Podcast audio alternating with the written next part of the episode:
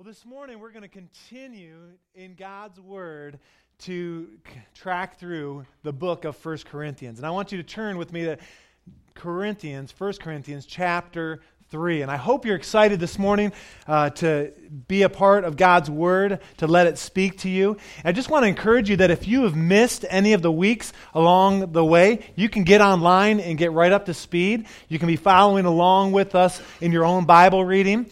Um, there, if you're interested in reinforcement, saying, Boy, I love what's happening Sunday mornings, but I could use more, uh, at least for the guys, on Tuesday morning, Bob uh, and uh, Bob Boss and a few other guys, they meet on Tuesday morning. It's in the bulletin, and they are actually going through First Corinthians alongside of us from these Sunday mornings. And so there's some reinforcement there. And then I just want to encourage you, I encourage you along the way, is to take notes along the way.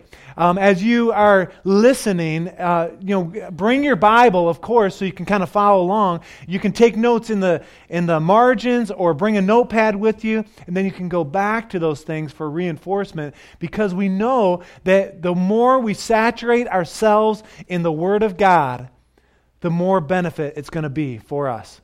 Isn't that true? When we can get our minds around what God's Word says and let it fill us up, and it kind of renews our mind, I think the Bible says, right? We've been talking about that in Connect 301 on Sunday nights. And it's just an important thing for each and every one of us to do. So, I want to encourage you along that. We're going to get to 1 Corinthians chapter 3 in just a second, but I've got some news uh, that is pretty important. Some of you have heard about this. Uh, some of you, uh, this will be the first time you've heard.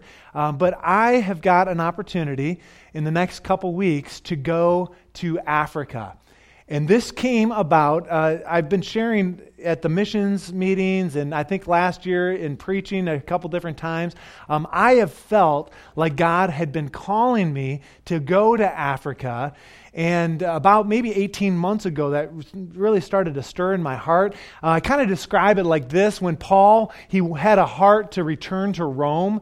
Uh, he was jealous to get to Rome, it says in Acts. And uh, that's kind of how I felt. Like, I, I can't even hardly explain it, but I just have felt like God has been leading me to go to Africa. Well, last year I thought for sure it was going to work out. I had a couple opportunities uh, we looked at pretty seriously for me to get away and uh, those doors closed.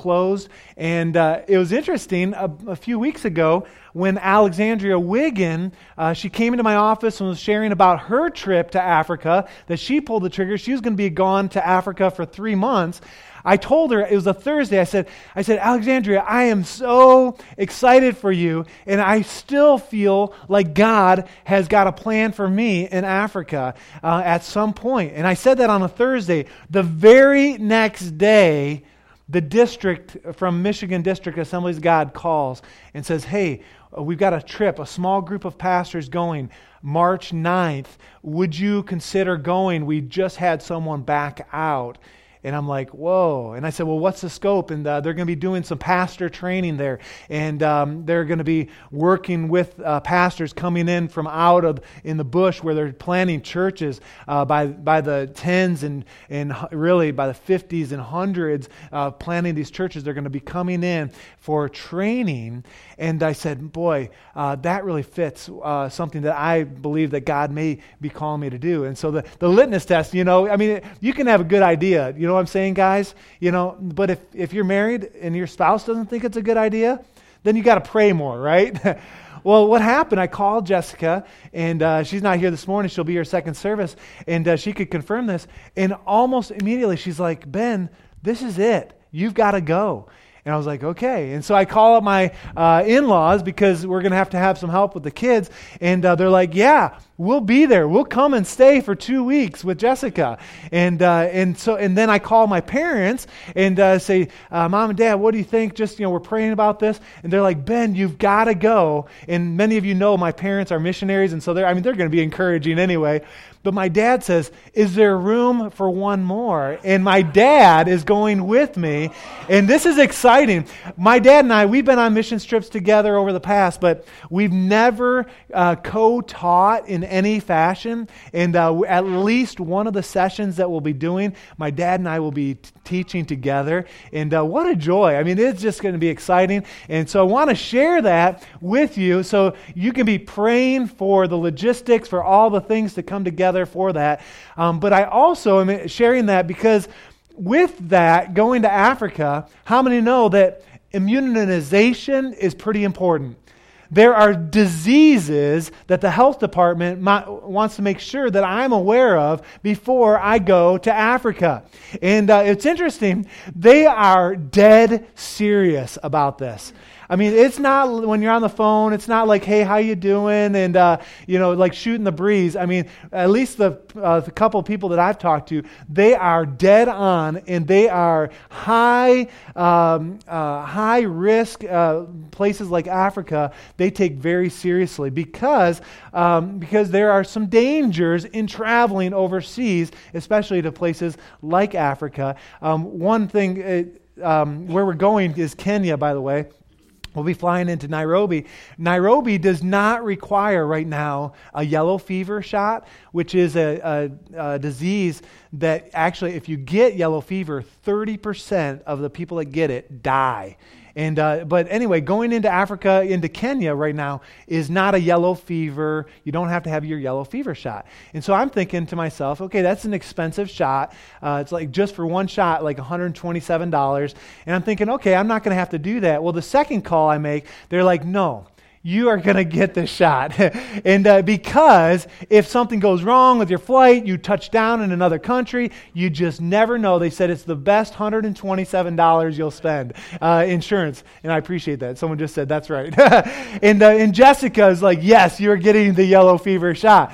And, uh, but one of the risks there is malaria, and it's a pretty serious risk. And a million people or more every single year die from malaria. Now, I'm not trying to scare you, you know, to you know, think, oh, Pastor, you shouldn't go. Uh, 500 million people are affected every single year with that. And so I was looking uh, some statistics up, and depending where you look, some people believe malaria is the number one deadliest disease in history and it's contracted through little mosquitoes. If you get bit, and uh, about 14 to 15 days later, you'll feel the effects. And, uh, and again, a million people die. And I was thinking, wow.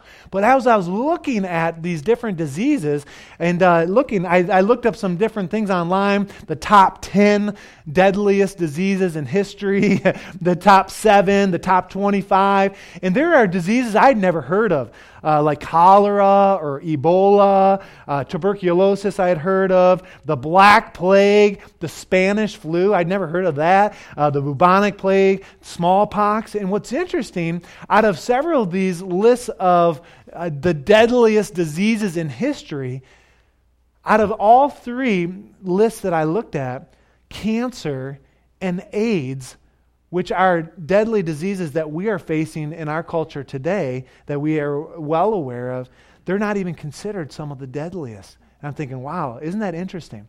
And, and you're thinking, why are you talking about all this? Well, I was thinking about it this week as I was studying that within the church, there is a deadly disease that can wipe out an entire church. Some have become permanently disabled because of it. Anyone want to take a shot at what that disease is? Sin, for sure. but division. Division. Few things are more deadly or debilitating than division. It will stunt a church's growth. It limits the Holy Spirit's ability to work, and it can even kill a local body of believers. And what's interesting is that Paul understood this. When he's writing to the Corinthian church, he knew that there were factions or divisions within the church. And so today, as we look at chapter 3, verses 1 through 9, we're going to see Paul playing the doctor role. And uh, what's interesting, Paul, as he's writing to the Corinth church, he's saying, Look, look at things through godly wisdom, not human understanding. And that's kind of where we've been. But today, he's going to talk about division, and he's going to talk about the cause of division. What causes it? Number two, he's going to say, what, what are the symptoms that are surrounded by division? But then we're going to get to what is the cure for division. And that's where we're headed today. I want you to turn. You should be there. I want you to stand with me. And we're going to honor God's word. We're going to read God's word. And I want you to follow along with me. I want to encourage you to be looking at a, uh, at a copy of God's Word. I want to encourage you to bring a pen, like we've been saying. You may be circling some things, writing some things in the, in the um, uh, sides of your Bible. That would be awesome so you can go back and continue to grow. But listen to what it says in 1 Corinthians chapter 3, starting in verse 1. It says, Brothers, I could not address you as spiritual, but as worldly, mere infants in Christ. I gave you milk, not solid food, for you were not ready for it. Indeed, you are still not ready. You are still worldly. For since there is jealousy and quarreling among you, you are you not worldly? Are you not acting like mere men? For when one says, I follow Paul, and another says, I follow Apollos, are you not mere men? What, after all, is Apollos? And what is Paul? Only servants through whom you came to believe, as the Lord has assigned to each his task.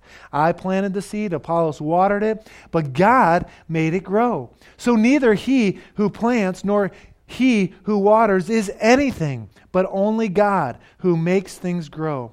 The man who plants and the man who waters have one purpose, and each will be rewarded according to his own labor. For we are God's fellow workers. You are God's field, God's building. And everyone said, Amen. Lord, I just pray that as we track through your word this morning, God, that it would speak loud and clear.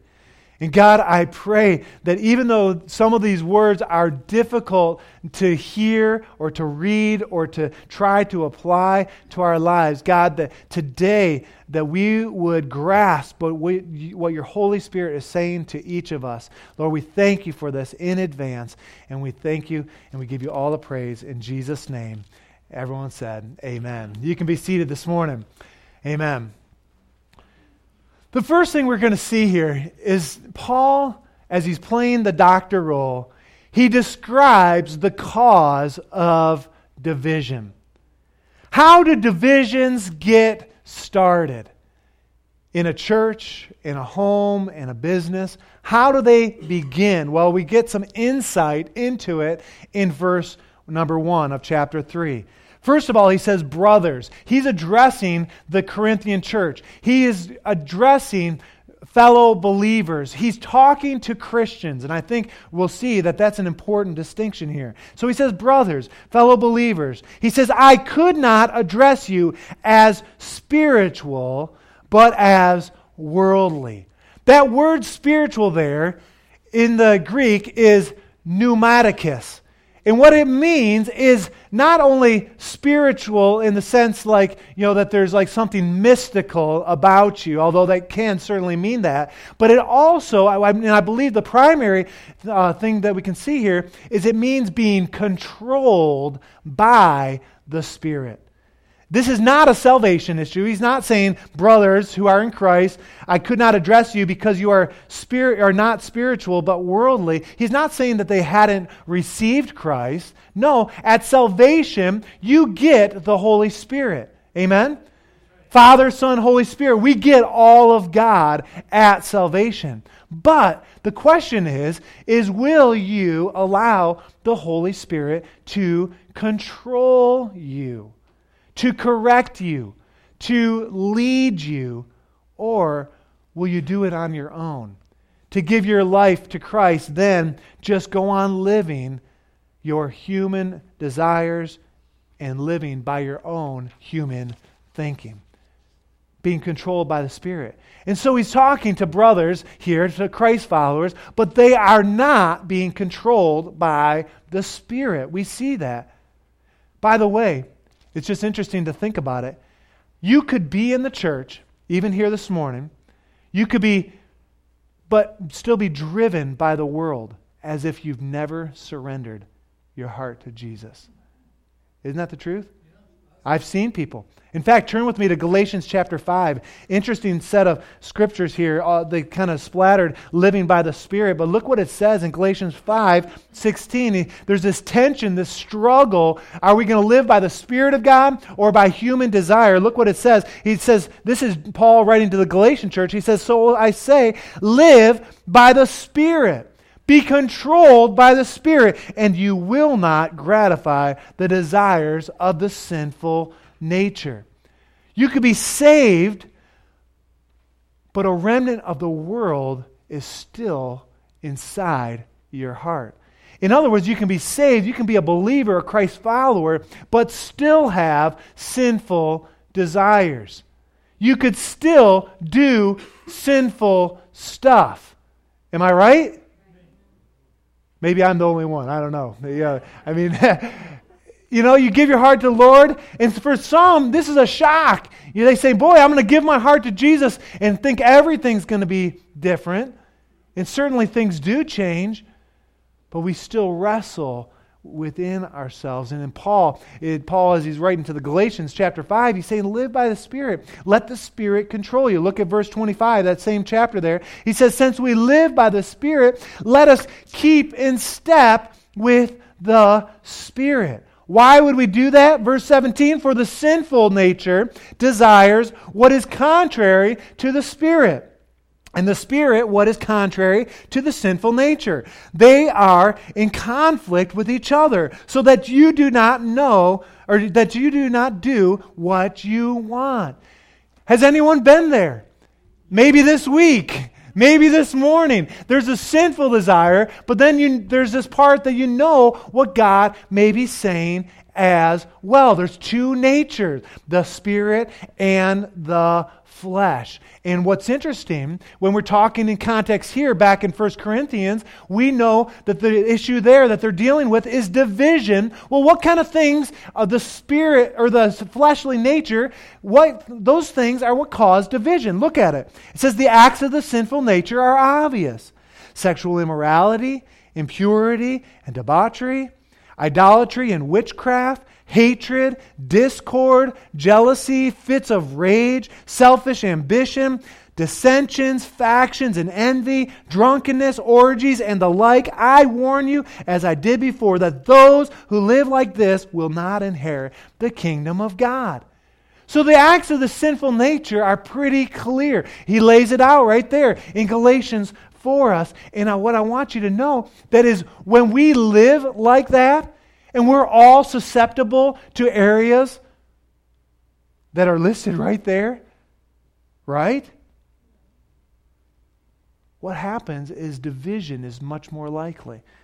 But in verse 22 says the fruit of the spirit is love, joy, peace, patience, kindness, goodness, faithfulness, gentleness, and self-control.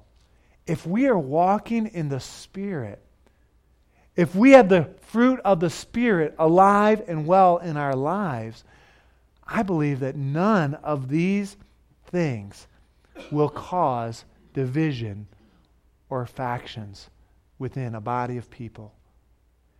So, as believers, we must not walk by the flesh, but instead we must walk in the Spirit of God. And the more we walk in the Spirit, the more spiritual we become. Now, I know I need to be careful here when we talk about being spiritual, that there's different levels or different ranks, and that's not what I'm talking about.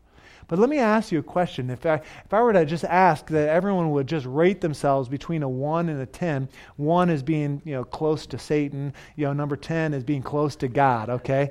All right? Uh, how spiritual are you? Now, don't answer out loud, please. You know, we're not, we're not going to take, you know, you know, don't raise your hand and we're not going to call on anybody.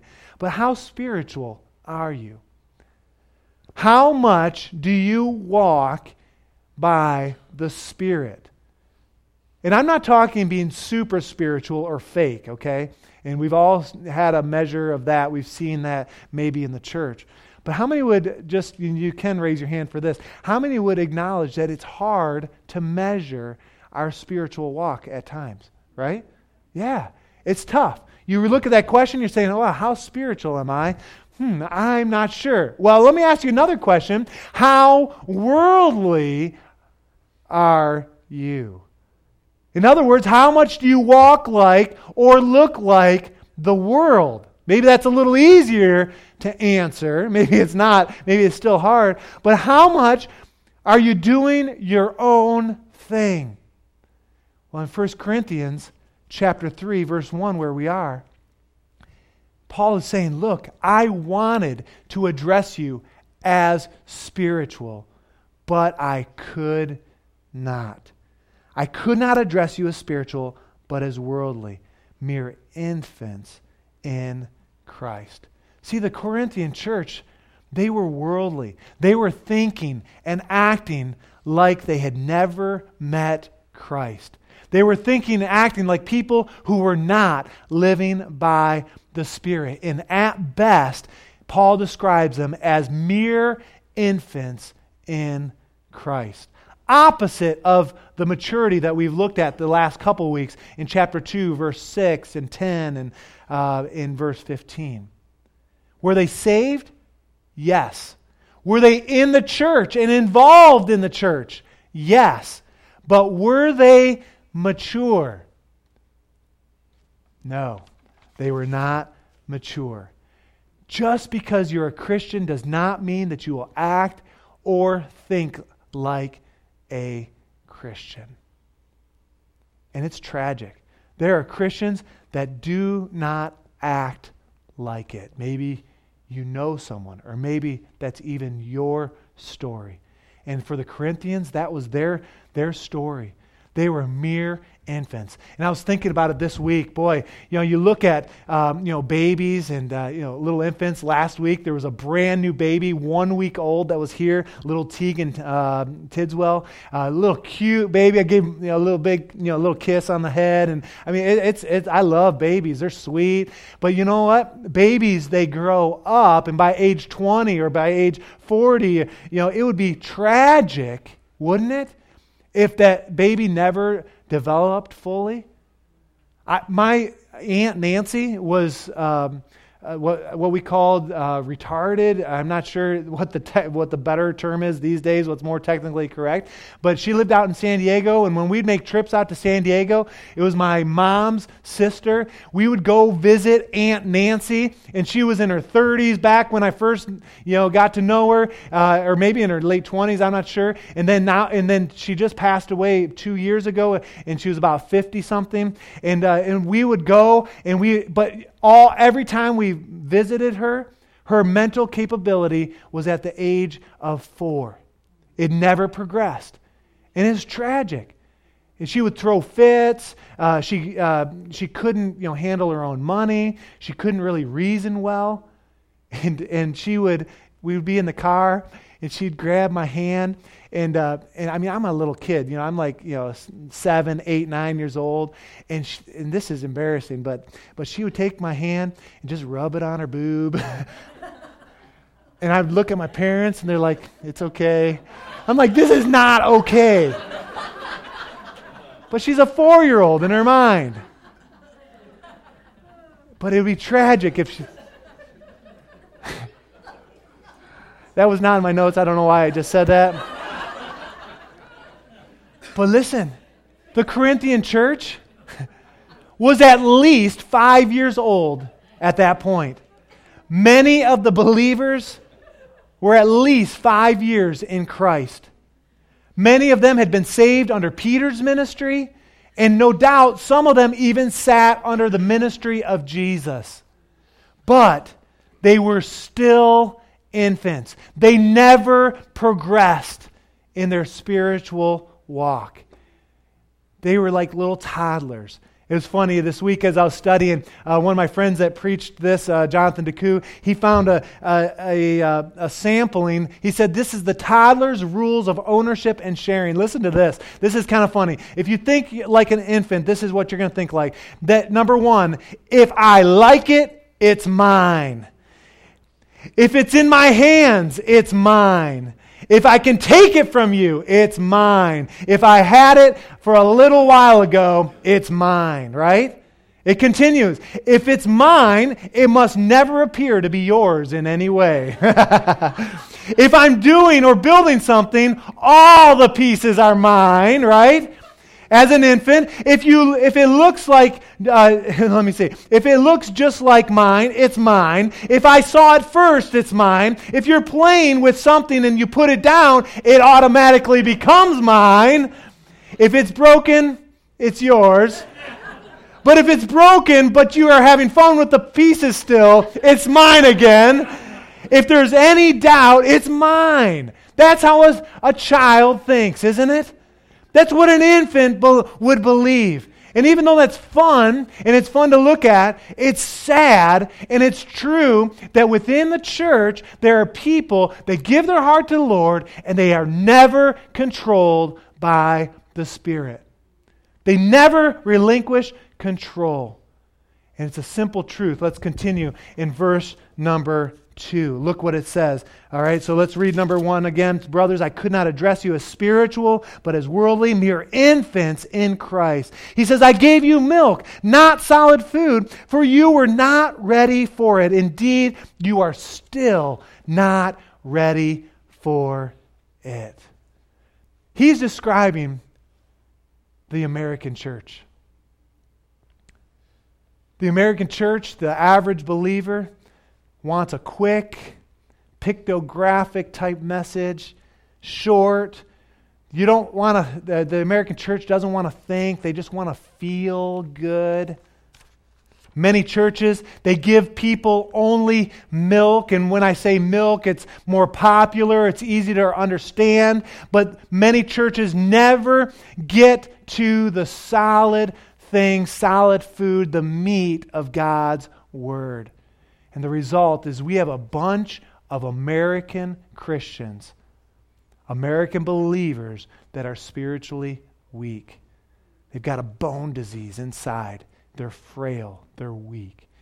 And because they are, or maybe we are spiritually weak, it causes divisions in the church. Instead of thinking like the Spirit, they do whatever they want. And ultimately, church, if, if the church, uh, a, if a church only provides milk or emotionalism or it's a milk environment, there will inevitably be division there. What's at the root of that with the division? It's that people are not thinking like Christ. They're being led by the Spirit. And that's where we come to the second thing. Not only what, what is happening, the cause, right? But the, what are the symptoms of division? And we see that in verse number three. It says, You are still worldly. Let's just pause there for a second. This is a church that Paul loved. These are people that he cared for deeply, that he invested much of his time. And as hard as it is to read today, Imagine getting this letter from Paul, and they would not have a copy of God's Word, so someone would be reading this letter to the church. Can you imagine them hearing it for the first time? How painful it would be for them, for Paul, who they respected, for the, him to be saying, You are still worldly. Isn't that crazy to think of? But I think we could say the same thing in many, many ways. I, as your pastor, I could say, you know what? We are worldly in many, many ways. But listen what he says For you are still worldly, for since there is jealousy and quarreling among you, are you not worldly? Are you not acting like mere men?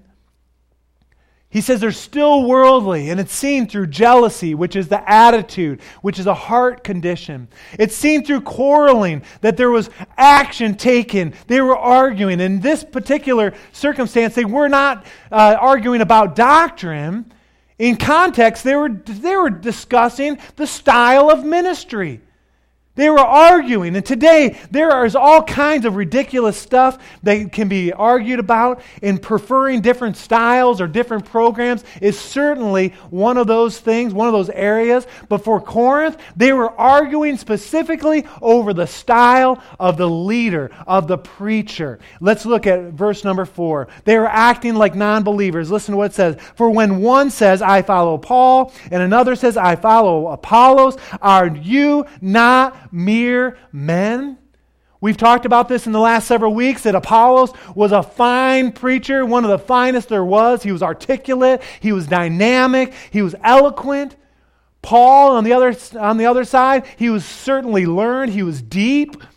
He grasps the word of the Old Testament. When he, when he gave his heart to the Lord, when he had that experience on the Damascus Road, the blinders came off and he was able to discern Old Testament prophecy and all these things but he was hard to listen to. He, he, acknowledges later in 1 Corinthians, we looked at that. In fact, some would say they were lucky if they got a letter from Paul, but man, if they had to sit under his teaching, oh, boring, right?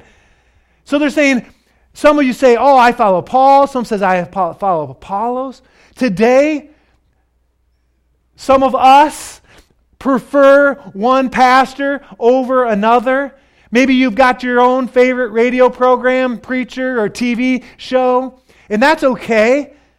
But then within the church, you may prefer one teacher or one child care provider over another, or one greeter. You prefer when, when someone is greeting that you know, right? Or maybe a certain worship leader is, is uh, leading, and maybe someone else fills in. It's like, and you know what? This is petty it's not spiritual. Let me just say over the next several weeks, I want you to be faithful in attendance. We're going to continue through 1 Corinthians, even when I'm away in Africa. There will be different speakers, different worship leaders, right? And you say, well, is there a problem here? There's not, thankfully.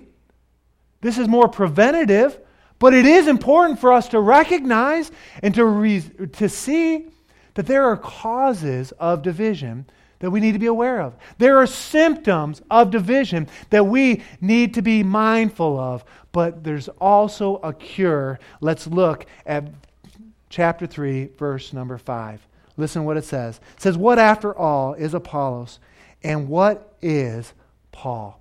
He's saying, Look, you're divided. Your human thinking has messed up. He's saying, Look to the Spirit. He's saying, Look, Apollos is nothing.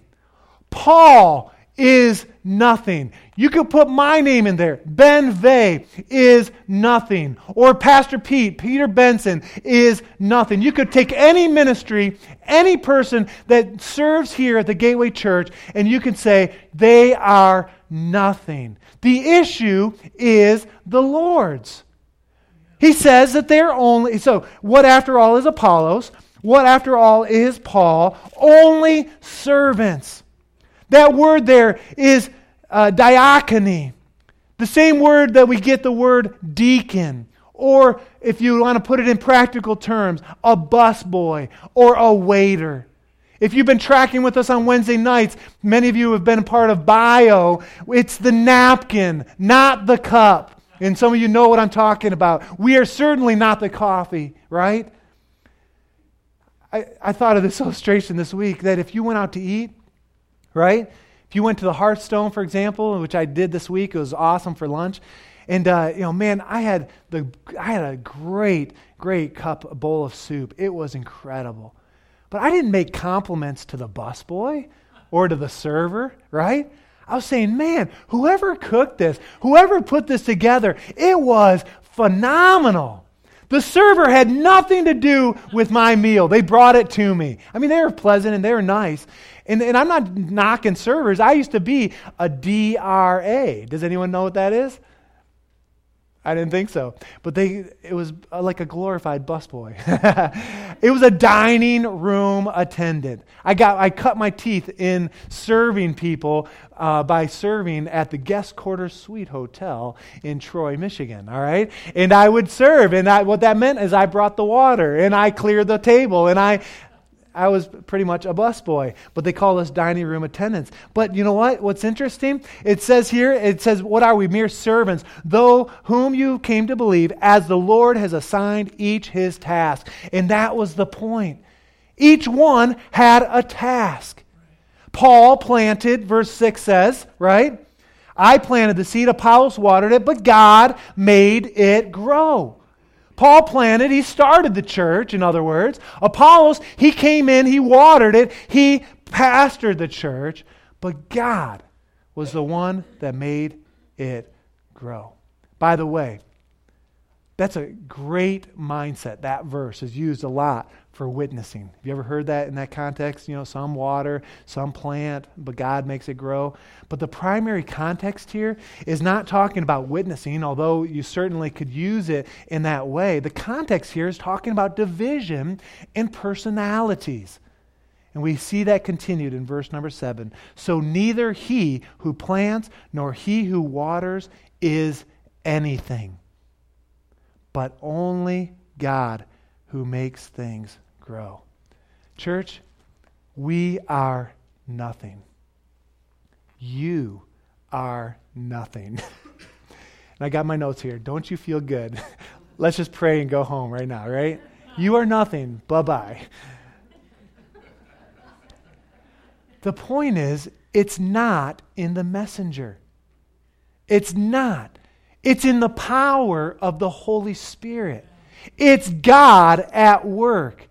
You say, isn't there room for people to be a part? Yes. God uses people. Look at verse 8. The man who plants and the man who waters, they have one purpose, and each will be rewarded according to his own labor.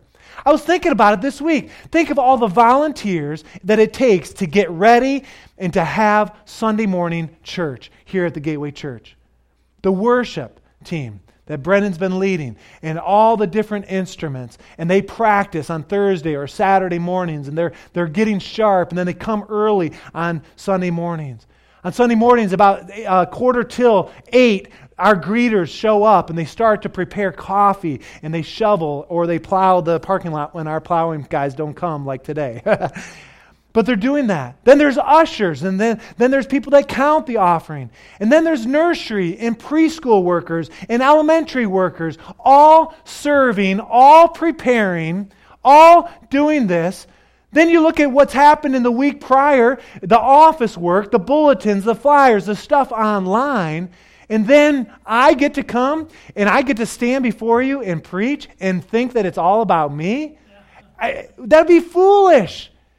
It'd be ridiculous. We are all nothing, right? But we have one purpose unity, to be faithful, to grow in Christ. And what's awesome is that the nursery workers are equal to me. Those that count the offering are equal. Each of the worship members here, there's none that are greater than the other. Isn't that awesome? And to compare, is ridiculous and I believe even sinful. It is acting like the world. By the way, what I love in the body of Christ is that we're not the same. There's quite a bit of diversity. Isn't that great? And what's awesome is I was thinking, just dreaming and believing God that He's going to continue to grow us as a ministry, that there will be diversity all along the way as ministry matures at the Gateway Church. There may be diversity, but there also must be great unity. That on every position, every worker, every volunteer, that we have the same mission, that we have the same vision, that you guys are aligned, that we are aligned together, and there's unity and there's power that comes with that. And so, whether you're making coffee in the morning or you're standing in the pulpit preaching, that we're headed in the same direction. Because listen what verse 9 says. It describes that we are on God's team. Let's look at it. For we are God's fellow workers. You are God's field. God's building. We are on God's team. And where God is blessing, we know that Satan will, would love to bring division. He would love to make us compare, say, oh, I like this worship leader better than this one, or bring human thinking into you know, our children's ministry or in any of those areas. But it, what Paul is saying, look, we are God's building. He's talking to the church.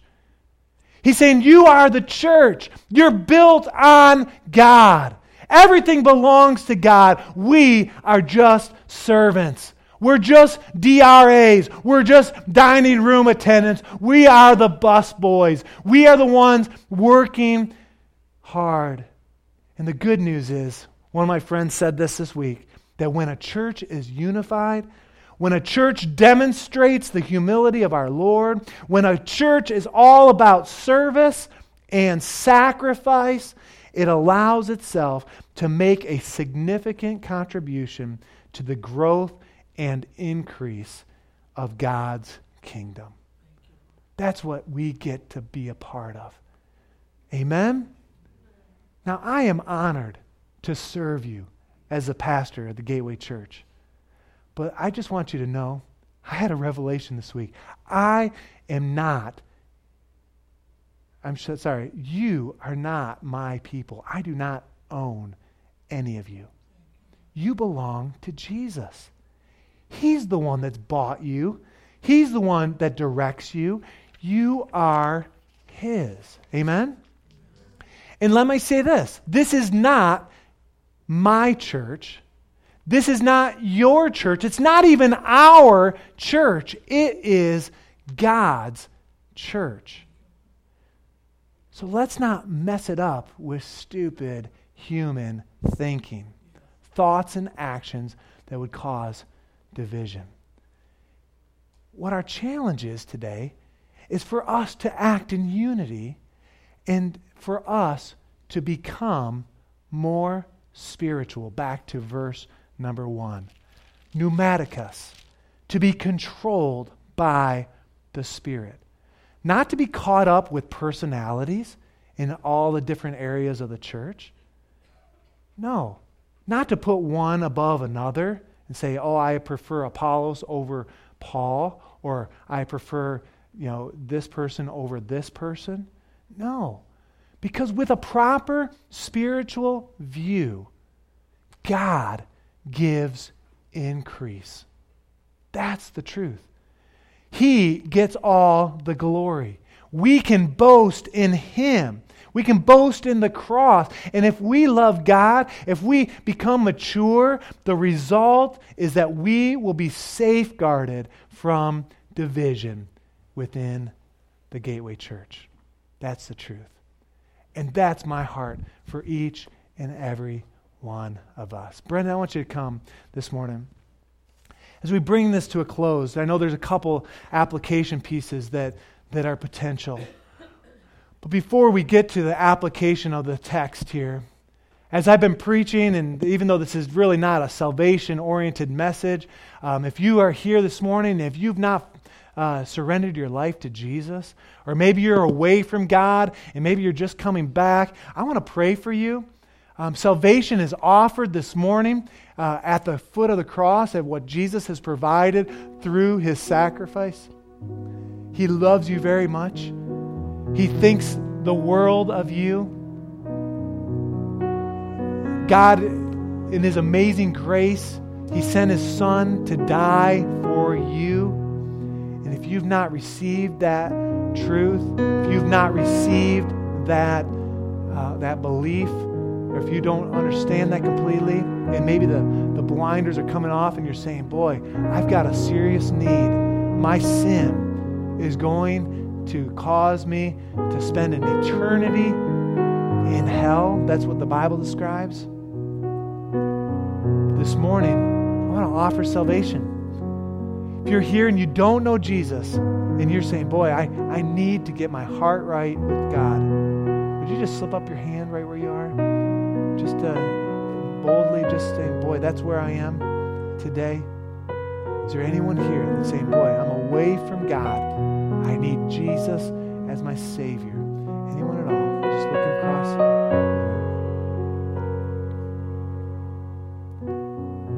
Anyone at all? And that's where I am today.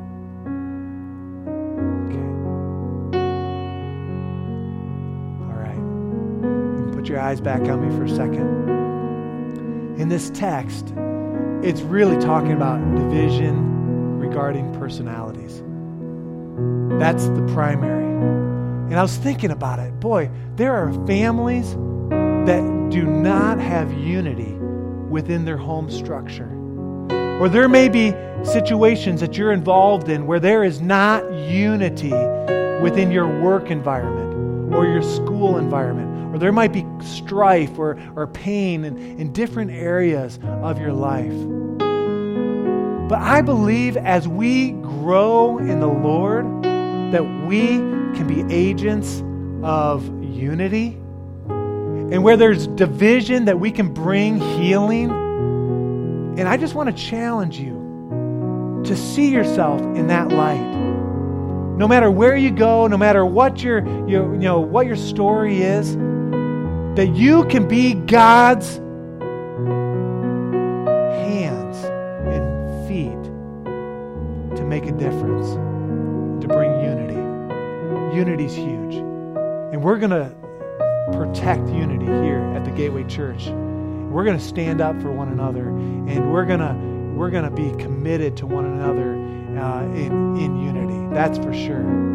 But how many just just with a raise of a hand, saying, "Boy, that really speaks that you are in a situation where there may be disunity and God may be able to use you. Just slip up your hand. I'm not going to pull you out or anything. Yeah, sure. Yeah, just like I suspected, several individuals saying, Boy, I need to be that person that can bring that with God's help. And what we need, church, is we need to be controlled by the Spirit to allow the Spirit of God to be in more control than our flesh. Right?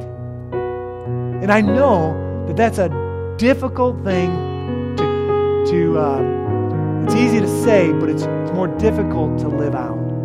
I struggle just like anyone else in different areas of my life where the flesh gets control more than the spirit. But if you were to ask yourself this morning, how spiritual are you on a scale of 1 to 10? Let's say you put yourself at a 5. I don't know. You're saying, oh, I'm doing okay. Is there a desire in your heart to be a 6 or 7 or 8? Or are you content to be where you are? See, what happened in the Corinth church is they gave their hearts to the Lord. They understood some basic things, some milk, right? But they never grew beyond that. They never allowed the Spirit of God to control them.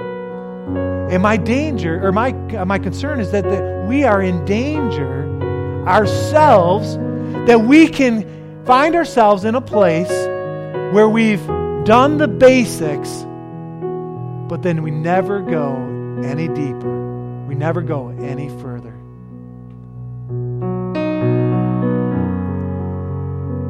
As I was praying this week and even this morning, my hunch is that that probably describes more of us than we'd like to admit. But I want to pray. I'm going to ask that you'd stand with me this morning. We're going to ask God to challenge us to make a significant difference this week in our lives. I'm going to ask that you close your eyes and bow your heads. And this is just between you and God. No one looking around. How many this morning would say, Pastor, that's where I am? The flesh gets more than the Spirit in my life. Just be honest, lift, lift your hands. Or maybe it's even, and you're saying, Boy, uh, this morning, if you desire for more of the Spirit, to be controlled by the Spirit, to let the, the Spirit of God lead you and guide you, if that's your heart, would you just pray this prayer with me? Say, Dear Heavenly Father, I acknowledge this morning that the flesh has some control over my life. But Lord, today, I surrender. I give you complete control. Lead me and guide me by your Holy Spirit.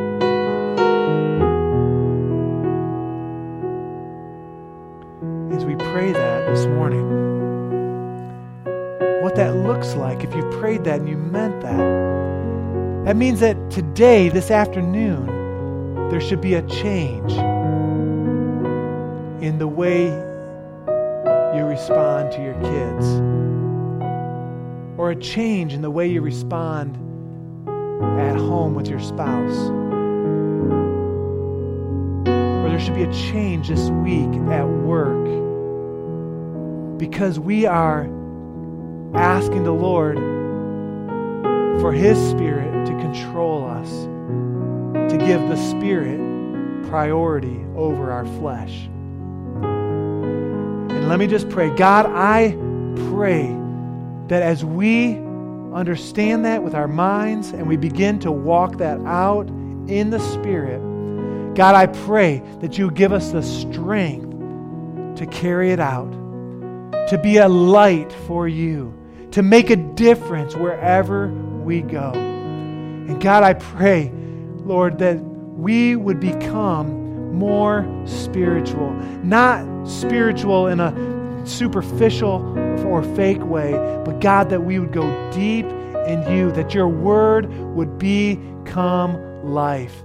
And God, that the pettiness, the, especially in the context of this, that personalities would become less important and be more important what you are doing within a body of believers. And God, we wouldn't prefer one over the next, over the next, but God, that we would just love each other, that we would see your hand at work in our lives. God, I pray that you would safeguard this church, these people from disunity. God, I pray that, like I often do, that you'd go before us, behind us, and all around us. In Jesus' name. And everyone said, Amen. Amen. This morning, the altars are open. I want to encourage you to maybe spend some time with the Lord. You don't feel like you have to rush off. Uh, but if you do have to go, go in the grace of God. We love you. We're going to stay and pray. And if you need to be anointed with oil for anything, uh, please come. Um, otherwise, go in the grace of God. Uh, refrain from uh, talking too much until you get out in the lobby. That's helpful. This is a place of prayer this morning. We love you. God bless you as you go.